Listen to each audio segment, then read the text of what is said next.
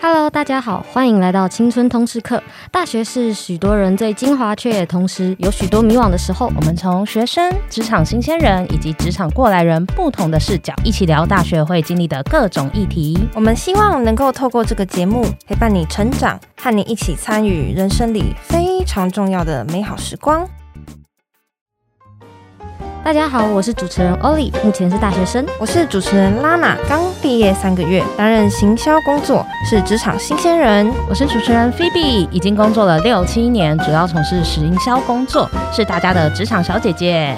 哎，好奇问一下，大家有在听独立乐团吗？有有有，我是听团仔啊，我常常去听音乐季，而且我觉得他们的歌都超酷的，而且他们很常会写主流不敢写的东西，哎，真的，我也很爱听团哎，而且我觉得不知道为什么独立乐团的人好像都比较真诚，而且在现场听他们演奏的时候，气氛都很好，很嗨。好好奇独立乐团到底是怎么样的工作？要怎么样才可以做出厉害的独立音乐？我也很想知道要怎样才可以把兴趣当成工作。哎，其实我会觉得能够把自己的理想变成实际的工作，真的很让人羡慕。真的，而且我们很常看到有报道介绍不同乐团的曲风啊、成团历程啊，但是好像比较少从。独立乐团作为一份工作这个角度切入，那我们今天非常高兴邀请到两位乐团代表，要来谈谈独立乐团工作的秘辛。首先，我们欢迎五五声乐团的鸡毛。嗨，大家好，我是五五声的鸡毛。你好，你好，很开心今天可以邀请到你，希望等等可以听到分享关于乐团的事情。好的，没问题。那我们再来欢迎守夜人的序章。嗨，大家好，我是 Night Keeper 守夜人的团长序章。Hello，序章，你好。嗨。很荣幸今天可以邀请到两位一起来分享，就是有关独立乐团的一些我们所不知道的秘辛。那想要问一下两位说，就是可以请你们跟大家简单一下介绍你们的乐团吗？那可以先从鸡毛开始吗？好的，五五声是一支四个一样高的男生组成的乐团，现场演出很精彩。虽然主要靠的是长相，但是音乐节奏感很强。你们是刚好是四个人一样高，然后才决定说，哎，不然我们来组个乐团吗？还是就真的？是，就是因缘际会，就刚好你们都发现彼此一样高。嗯，我也分不清哪个是因，哪个是果了。好，我们 我们现场演出呢，就是好看的地方，就是团员看起来都是很乖的人，但是在台上拼命的装坏。装坏是什么意思？为什么会想要装坏？为什么想要装坏啊？哇，突然被 被考倒，是有点进入哲学的领域，就是就是很爽。是因为独立乐团通常都给人家坏坏的感觉，所以你们才想装坏吗？可能因为我们都比较矮吧，所以矮人要装坏。哦，那是独立乐团都会装坏吗？序章，我觉得应该说很严肃的乐团，可能看起来就是很无聊啊，所以那个坏应该是有一种就是冲撞感，或是反骨的感觉，哦、或者说对这个世界上面的某一些东西有抵抗的感觉，就是不不满于现在的一些可能受到的压抑啊，或什么之类的。了解。嗯，那守夜人是一个怎么样的乐团啊？就是想装坏装不了的。就变尖酸刻薄这样，没有了，没有啦。我们其实就是顶着以为是很疗愈的团，但其实看了我们现场就发现，我们其实也就是在互相讲干话，或者说跟听众就是弄一些有的没的。一开始其实成立在呃做很多电影的配乐跟电玩的音乐。那那时候在遇到李寿全老师跟陈建奇老师他们一起的引荐之下，觉得可以把这个东西变成一个 IP，然后就是把它发展成一个呃到处去演出啊，或者除了只要不是只出现在那种什么新媒体里面，它可以真的变到。真的人，所以后来我们就觉得，呃，我们很喜欢探讨一些就是科技啊，或者说人们过度使用科技觉得很失落的这种矛盾心情，因为我们自己就是很着迷。所以就主题就会觉得好像不是睡不着的问题，就是一些被科技制约，然后还有人跟人之间人际关系的梳理，当创作的主轴。哇，这真的是比较现代才出现的这个主题耶，因为大概三十年前可能大家还没有这个问题。哦，对，而且就是一般独立乐团好像比较少，就是走这种曲风还是理念的感觉耶，就还蛮特别的。嗯、那金毛刚刚好像比较没有没有提到你的作品的风格类型，那不晓得你们的作品主要是在讲什么？内容，呢，我们的作品很多是自我的探索，嗯，然后各个时期不同的时候，进入社会前、进入社会之后，不同的心境、不同的感触，然后再做自我的探索，还有对一些时事议题的嗯看法跟抒发。哦，就是很跟得上时事，然后一直有在跟跟你们的心境做调整跟结合，这样子。对。了解，那其实蛮好奇的，因为两位其实都有入围同一 同一届的金鹰奖，那不晓得那次的经验是怎么样？我我觉得那次是一个很酷的经验，因为我我刚在就是楼下跟金毛打招呼的时候，其实我们都忘记那个我忘记那个地点在哪里了，因为虽然没有很远，但又觉得好像过了好久。那那个时候其实觉得很兴奋，然后就觉得，因为主要是那时候可以看到很多人的表演嘛，我很想看到丘比的表演，我也想看到。很多很酷的团，因为他有现场演出奖。虽然我们一起入围的是民谣类的奖，他是民谣专辑，我是民谣单曲，但我觉得那时候好像大家有一种音乐人很团结，然后一起来参加一个 party 的感觉。嗯，很棒哎！在我真的入围之前，在我真的做出一张专辑，然后入围之前，我其实以前是觉得。一直很疑惑，就是那些我觉得很酷的音乐人，他们为什么会去在意金鹰奖跟金曲奖？那个每一届评审，我自己都可能不一定认同，但是为什么他们没到那个奖会这么在意？然后等我真的做出一张专辑，也真的入围的时候，我就懂那个在意的感觉。哦，所以真的进入那个过程，就了解大家那个感受。对，应该是说，我觉得是。呃，你对你的一个作品真的投入很多时间精神的时候，它涉及的就不再只是一种嗯艺术的表达，或是自己的爽，嗯、就是它跟你的现实有很多。希望要被肯定的那种感觉吗？啊、呃，没错。尤其举个最具体的例子，譬如说过年的时候跟家人吃饭，说我今年入围了金鹰奖，他就知道你在做什么。嗯嗯，这就是一个最最最直接的例子，一个人家听得懂的解释，这样子。对。欸、那我我很好奇，就是金鹰奖，这对于独立乐团来说是一个大家很公认的一个指标吗？我觉得它跟其他的三金不太一样的点，就是我觉得就算你能够一直入围金曲奖、金马奖，你都不一定会入围金鹰奖，因为它要必须要自己创作，哦、然后你的、哦、你的理念跟它里面的风格类型也要就是你有很明确的风格。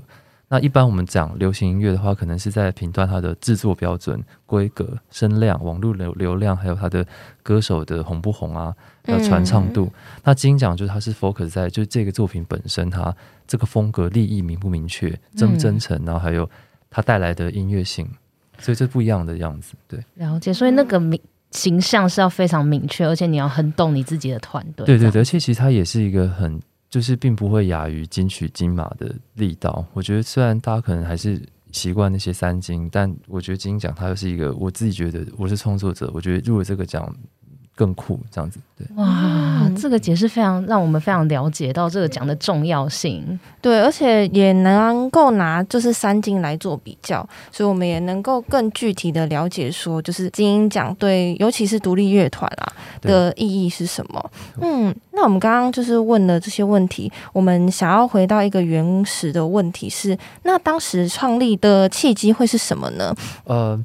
其实手艺人创立那时候，我们在我记得去年入围金曲奖的时候，然后呃，于丁密的哈佛还问我说，就是你是不是从幼稚园就失眠？那那讲的是真的，就是 就是我就是一个体质，就是一个会日夜颠倒的体质。然后如果早睡的话，就会身体不舒服。那后来我去美国伯克来做那个基因的检测，就是我是真的就是可以没有时差的过生活的人。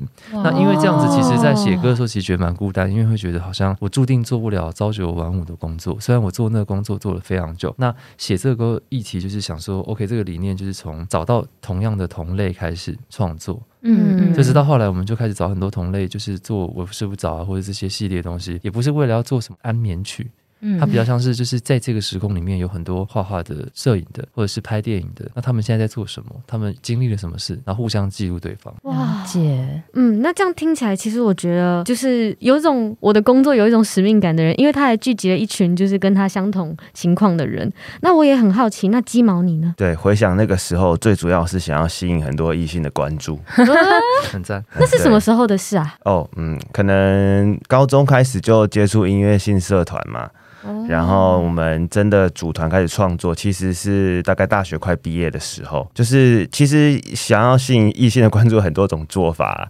然后我也一直本来就是有在那个时候在校园很多歌唱比赛、音乐比赛会表演，但是后来还走上创作，还有一个除了异性之外的契机，就是觉得呃好像很多情感很抽象，然后很强烈，想要表达，就是自然而然就开始做创作。嗯，了解，所以这样大概从你说从高中开始到现在十几年的时间，这样。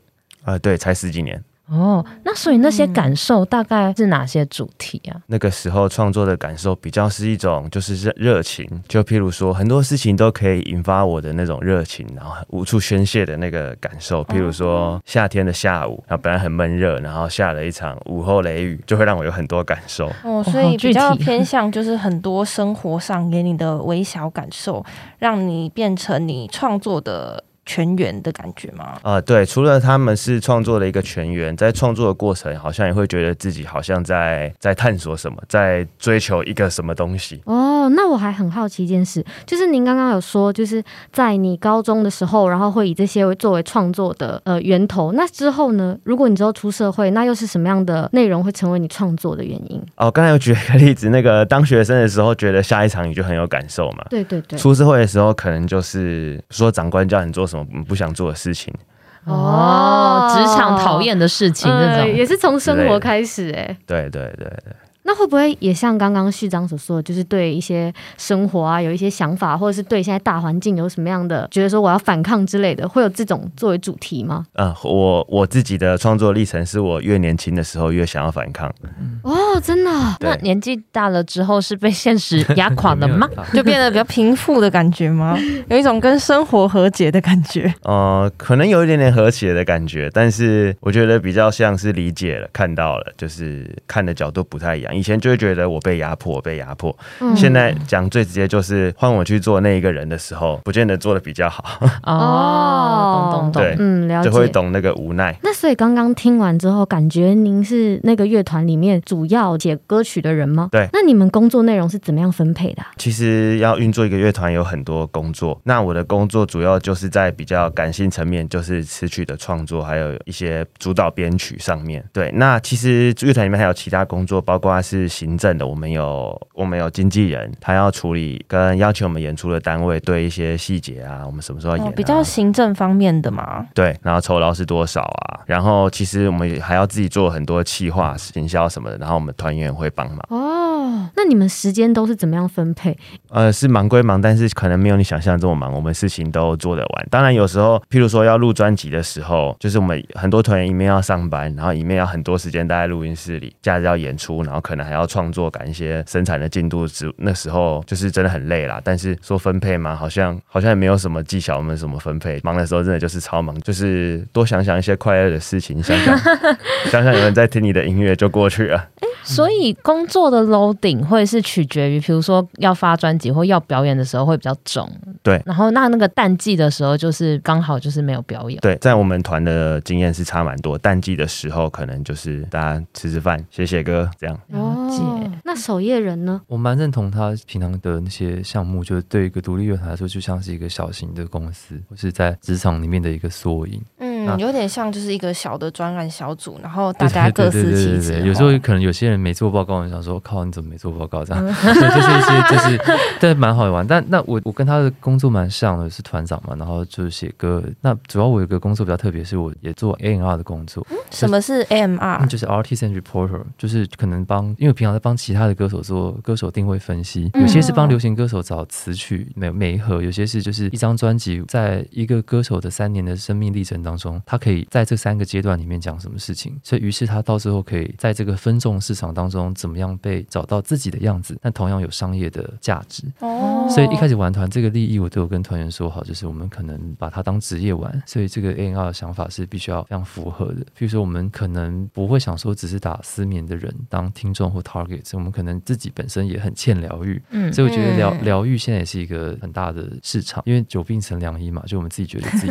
失眠，或是我们。对社群时代的抗议，就是就是大家都疯狂的使用社群，但又 diss 社群演算法什么这些东西，所以我们就把这个东西变成一个 NR 项目。然后其他团员的话，都是因为我们都一起做电影配乐，嗯、所以我们从导演的那种折磨里面 去 导演的不讲哪一个导演，然后去训练，就是在呃编曲在画面去对到，所以我们的音乐就比较有画面感，因为每一部电影都需要去对到画面。那我很好奇，你刚刚说定位分析，通常会从哪些角度去切入做这个定位分析啊？呃，比如说有一些可能跟你的曲风是同质的人，那你的个性怎么样鲜明起来？或者说，呃，在这个市场上面可能稀缺性，嗯，或者是这些创作的角度，同样都是你想说的话，那你可以先把这个说的话放在这个最好的 timing 先说了，而不是说其实一股脑的就是我通通都要说，但其实大家接收到的是越来越稀释这样子。了解，因为其实你们在做的是很像偏向商业分析的方式去分析你们的音乐，还有每个人的定位。当初是怎么开始这一件事情的？没有，其实是我自己啦。因为其实、oh. 其实团员就是扮演的真诚的小孩子，比较 pure。那我也不是说做这个分析好像很 commercial，他其实就是我也是一开始先没有分析在做，那后后来觉得其实呃这是了解自己的过程啊。因为其实你你也会去听别的乐团。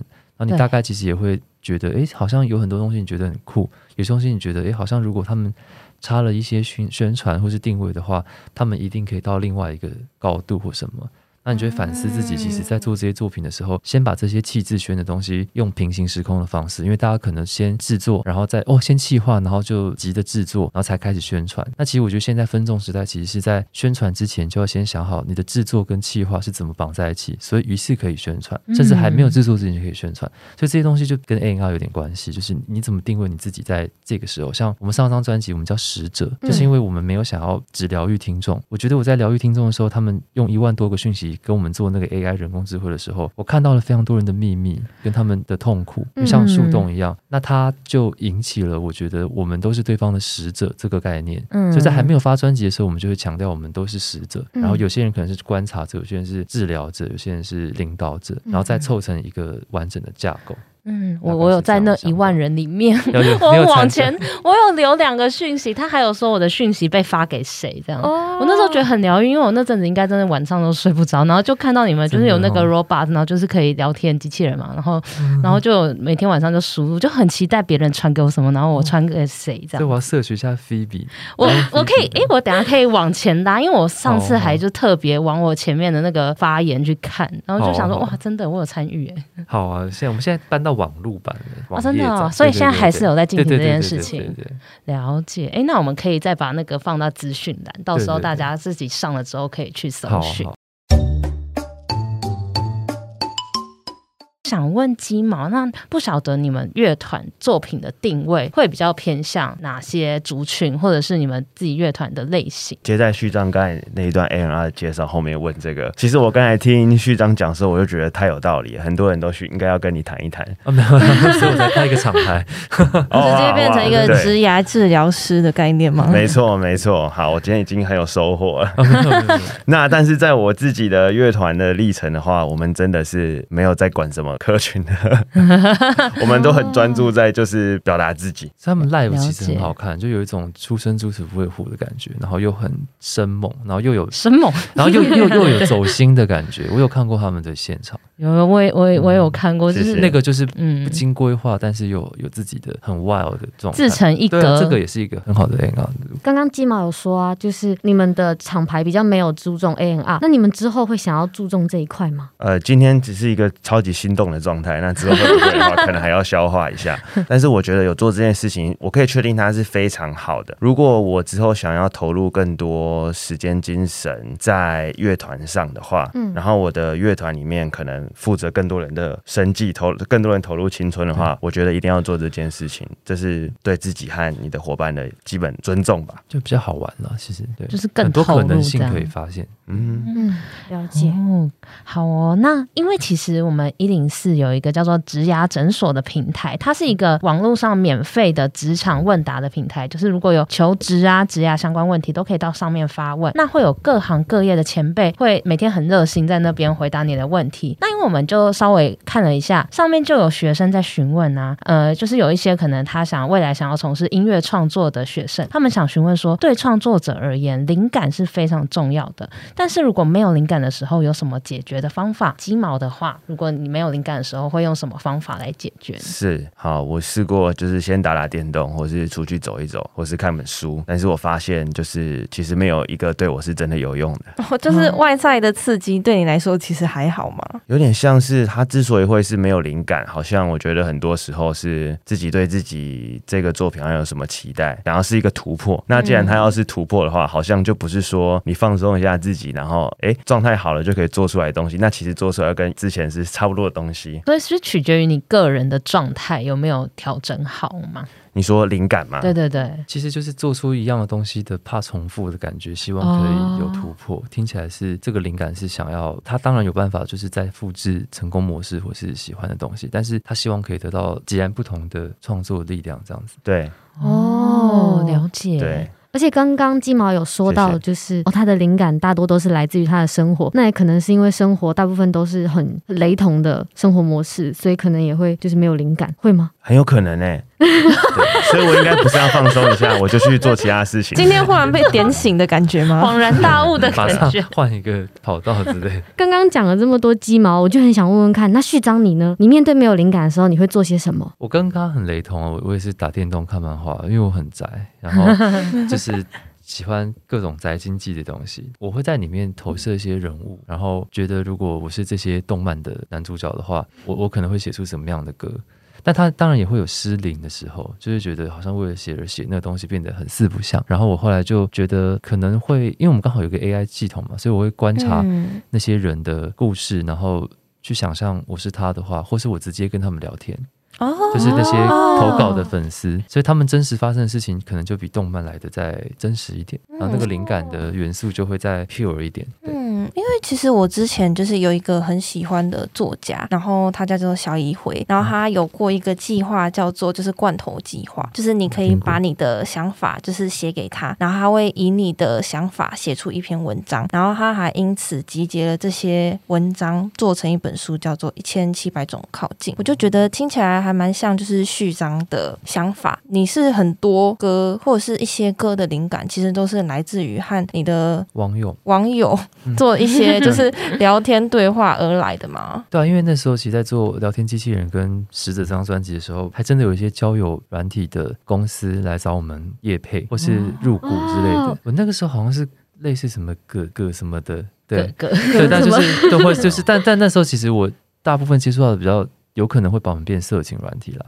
我不说那个歌的那个，说其他的，因为他觉得我们这样可以 database 可以找到一些身心受到受伤的人，然后再用这这一套变成就是 OK 去抚慰对方，然后搞出一个好像听起来我就觉得哦好像会赚钱，这个、听起来很厉害，对，听起来很厉害。但是我一念之间，我觉得还是算了，就没有有点后悔吗？也不知道。哦，那很很推荐你使用鸡毛的交友软体，哎、哦，真的吗？对啊，我待会儿来。但是我今天不会公开承认这是一个好点子。那鸡毛的可以研究看看的，嗯，那鸡。毛的交友软体叫做什么啊？哦，我的交友软体叫新交，序章知道吗？我其实完全没有在用交友软体啊，所以我今天是第一次听到叫什么心理的心，对，新交。哦，它最早是我们要宣传我们这一张作品的时候，那时候其实跟你们可能有点像，就是就是我我自己做了一个网页版的交友，它是学听的。哎，新交就是蛮不错啊，那你也是可以看到他们的后台的吗？没有，我看不到啊，不是你设计的吗？那个没有，如果看到的话就不好了吧？因为他们自己是。要交友啊，嗯，可能服务的方向不一样，所以我们是有做一些加密啊什么的那个。那你们服务是哪一个方向？就是同样都是交友软体，你们怎么做出市场区隔？同样都是交友软体哦，我们的交友软体就是、嗯、最早就是呃乐迷，但现在已经往就是说一文取向的方向去发展哦，就是有就是可能同样喜欢的乐团啊，或者是可能同样喜欢的书啊，类似这种，嗯、他们就可以在上面找到知己或者是同伴这种感觉吗？嗯，对。或者是一起去看影展的朋友，一起去看展览的朋友，音乐节的朋友，嗯，就比较偏向就是艺术上哦，有点其实这样听起来很像可以找到灵魂伴侣的感觉。你试试看。哎、欸，那其实刚刚听了金毛跟序章的分享啊，然后你们在做乐团这件事情，然后又发展出很多就是好玩的 event。那不晓得说，因为呃你们也有办了很多活动，然后有很多表演，然后做了一些歌曲之后，其实是开始有打开知名度。那不晓得你们自己。己觉得这个契机，就是比较让人家知道比较开始有成果的契机是什么？那你们在过程中，你觉得做对了什么事情呢？想先问问看序章。我觉得那个打开知名度是一个很折磨的过程，就是对我来说，其实是现在看起来讲起来很平淡，但其实我觉得能够承认自己曾经那么想要那些东西，是一个很 rock 的事情。我觉得很多人可能会说啊，我都不想入围，我觉得没有吧？你开粉专，假的，你开 IG，其实你就是希望有 followers。那当然，有些人是真的很很仙，尤其是我以前合作的非常多音乐人。他们是真的都没有在 care 的，比如说安普啊、奇珍啊，嗯，我觉得他们真的就是做好自己的事情，嗯，宥嘉啊什么的。那那后来我自己做自己的音乐的时候，我就我其实用我想说，我用四三年到四年的时间把那些奖都入一入，我以后写歌就再也不要被那些束缚了。哦，就先得起来放这种感觉。对，因为我想说我自己就是会在意，就是想说就是那些什么钟啊、把啊、曲啊，就是我就就把它入一入。那我把它弄完之后，我就可以接下来我要做的什么东西就，所以我后来。成立厂牌啊什么，我就是可能辅助他们去录就好。那我自己以后就可以爱写什么就写什么。那我想问呢、欸，就是当初说想要得奖，是因为你是想要取得别人的同意吗？或者是一个很坎坷的故事，就是我以前做第一部电影配乐的时候，然后可能我那时候找陈草乐团的克拉克录一个电吉他，有白噪音，然后那时候那个我就不讲，就一个导演就说为什么要把坏掉的冷气声音录进去？我就说那就是一种，我说那是一种就是 noise 的美学。哦，白噪音。说，啊，你又没有入过金马奖跟金钟奖，你跟我讲那么多，我相信你吗？就是他那时候就呛我，那我那时候就觉得我没办法保护我的团，然后就是我我那时候其实就觉得，呃，好像我我应该身为团长或干嘛的话，我可以先把这些事实被怀疑的部分先先找到，然后之后再很顺畅的，就是这样我想要的一些音底的人，或是我想要的插画家、我的摄影师什么的，然后在这里面都可以互相效力，这样子。哦，所以其实就有点像鸡毛前面说的，就跟家人讲，就知道说哦，他入围过金金奖，入围过金曲奖。我觉得在娱乐产业是更现实的，就包括你可能要写一个标案，或是去什么地方哦，对，那些东西就是可能大家都不会看你的创作理念。但我并不鼓励大家因为这样子，所以于是就是用这个念头来做事。因为我讲的，我毕竟也是好几年前了。那现在大家就是看流量嘛，如果你的票房好，或是大家喜欢，其实这些事情也许就没有那么那么严重。所以取其一个平衡，我觉得也就还好。那我就很好奇，就是因为您刚刚说三到四年之间，就是你设的一个目标，那你要怎么样达到这个目标？因为音乐是很抽象的，他们要得奖也没有一个门槛，就是说我要怎样怎样怎样，你就会得奖。那你又是怎么做到这件事的？我记得我那时候真的就是真的超白痴，就是在写那个比如说行销补助还是什么补助的时候，不是有些 KPI 的那个量化表吗？我就是想说，好，我就直接写说必须入围三金，必须，不然不然我就拿不到补 助。对啊，但就还是刚好有入。但我后来才回头看，想说我怎么可能写这个 KPI 太疯狂了？但我觉得其实也是运气，因为其实就就是把每一张专辑概念做好，然后就顺顺势而为这样子。哦，对对对，所以其实也没有想说我的音乐要做的比较市场导向，自然而然就刚好也入围。我第一张专辑是失败的，所以我第一张专辑是我最希望可以入围金曲奖的。演唱组合的时候，但我那时候是什么奖都没有入，然后我就觉得我我明明做出了一个电玩，跟就是像我我心中的 Gorillas，只是它是文青电玩，但但那个时候可能我我不知道怎么把这 A&R 打清楚，那那时候我就很失望。那我后来就做人工智慧干嘛的时候，就开始就是入了一些别的东西，然后我就觉得。好像我放下了那个时候的执念的时候，这些东西就来了。那、嗯、我在最我在最在意的时候，它没有来。嗯，对，所以其实希望大家可以不要那么在那个时候以为它一定得发生。哇，对对对，对。之前在跟鸡毛聊的时候，好像也有提到类似的，就是你你其实第一张专辑是比较成功的，但是后来你出了一张你自己比较喜欢的，反而市场反应没有那么好，是不是那个感觉有点类似啊？没错，我觉得就是这个感觉。对。那我觉得我很喜欢序章刚刚讲这一段，因为你说你做完第一章之后，你有点像是付出了你全部做出了，我觉得那就是我的全部，做出了真正的自己。我不知道到底为什么，然后没有录，心里很难过。然后后来你就录了，没有在意的时候就录。对，那我也快了，快了，快了。所以你现在不在意了是吗？而且你们你们那么年轻，没问题的。这个结论很好，太励志了。好，就是希望这一集可以变成神预言的。可以，可以，可以。不不过讲到这，我还想分享一下，我觉得就是把那个完整的自己做出来的感觉，对自己是超级有意义。哦，而且他的那个有意义，其实是你知道，就是他心里面是有一个既满足又空虚的矛盾感。就是你，你非常非常的自满，觉得这是我不管每一个录音的细节，它的大小声，我都亲自跟 mastering 混音师去沟通。那你很清楚，他每一个语气你修了多少，你没修了多少。当然，这些入不入这个东西，其实有点像是，那他怎么跟外面的人交流呢？嗯，他到底有没有发现这些事情？所以你又会感到非常的空虚。哦，就又要再顾，就是市场接不接受，乐迷怎么想这样子，或是评审，或是听众。哦，对对对，哇。既空虚又满足，空虚满足，这形容很棒。嗯，因为我觉得那个空虚感可能来自于无所知道的那个状态，然后又不确定自己的定位在别人的眼里看起来是什么样子，所以才会觉得自己虽然很满足，可是不一定了解的那种空虚感吧。我那时候会找一些其实像我很喜欢的团，像 Smashing Pumpkins，或者是后来的 Broken Social Things，Yeah Yeah Yes，就是我在旧金山念书常听的那些团。我发现他们其实也不见得都会入围什么格莱美奖啊，或什么的，嗯、他们还是一样。正更早，我喜欢 Yola Tango，他们都是就是在台上扛成一团，更不用说 Sony Youth 这这个时代。那后来大家就是广受人知，可能像 Beatles 或 Oasis，他们好像好像很流行，所以就是入了很多东西。嗯，可他们其实真正在做最自己喜欢的专辑，可能是 Love 那首歌，或者是那个嗯个 Strawberry Fields Forever。那那些东西不一定会入，可是那那个时候让我觉得，哦，我我发现他们才是真正的他们，所以那些东西让我影响了，就是我还是要做出真正的我，我觉得我会留的比较长远，这样子。嗯，了解。其实像这样讲，就有可能有一个状况，就是你最畅销的音乐，反而不一定是你最喜欢的音乐，有点像这种感觉吗？因为你看每一年入围或得奖的人，其实在他心中真的就是他 number one 的那张专辑吗？他有可能只等到哦，这个我们等一下可以请鸡毛刚好分享一下。对啊，对啊，对啊。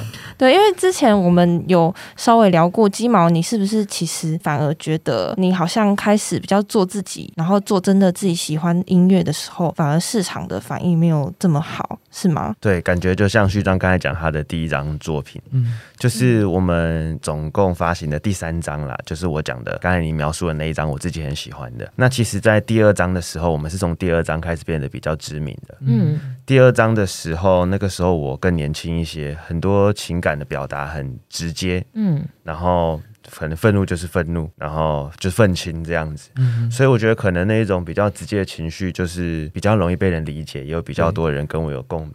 然后这一张有一些成功之后，再下一张作品四首歌而已，但是我做的就是更贴近我个人，就是探索了生命的意义，嗯，人性、人类的演化，就是一些。超级自我的东西，然后录音的品质我也觉得比较接近我喜欢的方式，对，但是它没有那么受评审欢迎，也没有那么受乐迷欢迎。那那一张专辑叫做什么？因为我是听众，我反而会更好奇靠近你自我的那一张专辑，对，对，好像走进你心里。嗯，等下回去就立刻拿来，真的吗？叫什么？叫什么？嗯，人类空虚简史。哦，人类空虚简，空虚永远都是一个很棒的议题啊！就是三年、三五年后来回来看，它永远都都是存在的。嗯，对。那那你觉得为什么那个时候市场不买单，或是为什么乐迷或是评审看不懂呢？我觉得其实这是二零一九年发的作品，我每一年看法都还有在变。到今天的话，我觉得是怎么讲？就是这个世界，大家是来听音乐的，大家不是来理解你的。嗯，所以我做出了一个超级自我的东西。嗯，有人理解你，那我超级高兴，就是好像我们有更深的连接。但是评审啊、大众啊，我现在完全可以理解这个音乐对他们不是这么有意义的，因为我们的人生。脉络不一样，生活环境不一样，大家有可能戴起耳机，就是想要听一个做菜的时候的音乐，或者是烤肉跟大家同乐的音乐，这都很棒。我自己也很喜欢在这时候听音乐，但是我的那一些那个情绪、那个思想，就不是这么多人感兴趣的。但但我想鼓励鸡毛的是，就我曾经有这样子的迷失过，然后我、嗯、后来我找到一个蛮好的方式，而且一定会发生在你身上，就是呃，你可能会，比如说我前面两张专辑并没有那么成功，一张单曲一张专辑，然后后来我们有连续入了两次金曲奖的那张专辑，一个 EP，然后。反而在你的未来，我觉得你相信你可以，然后他们就会去探讨你前面那张你自己觉得好像没有那么接地气，或是没有那么受欢迎的专辑啊，原来你有那么酷的中心思想，然后那些东西会被挖出来，听说原来商议得彰，就是你找到了商业的面，可是原来那你曾经这么自我，然后他就让你建构一个很完整的人。如果你没有那些东西，一直都是扶摇直上的成功，你会迷失得更快，因为你只想要更多关注跟更贴近现在。哇！所以你曾经做过那件事情，它就永远都会是一个不会被磨灭的事情。嗯，随时等待另外一件事情引起别人注意，把以前那些东西开启，这样子。嗯，守夜人真的很抚慰人心。我没想抚慰人心，我只是讲，在无奈当中讲出一种哦，好像还好吧，这样子。哦，而且这就等于这些都是你的一个过去的养分，会成就未来的你，然后会让你这个人更完整。毕竟二零一九听起来好像是两三年前，其实一眨眼就过了，嗯、所以这实在太速食了。嗯、一首一首歌单曲这样数位串流，这样一个月之后新歌排行榜不见之后，又是另外一个世界。所以大家都忘记以前买实体专辑的时候可以听很久，对，或者说就是这是一个礼物啊什么的。可是我相信这个东西回头物极必反，到时候回头看，你就会发现哦，就不想听那些人的单曲。它真的有个概念性的四首歌，会是大家重新审视这个团，会是更隽永的东西。嗯嗯、对对对，好，谢谢你，我没有这样想过。对，要时间会证明。哇，好，真的很疗愈的一段内容。对，那我们这集也在这里画下了句点。主要谈的呢是独立乐团的工作内容，还有他们的灵感怎么来，以及他们没有灵感的时候该怎么办。那下集呢，主要是面对现在大环境与独立乐团他们的现况该如何应对，以及给年轻人的建议。那请记得持续关注我们青春通识课。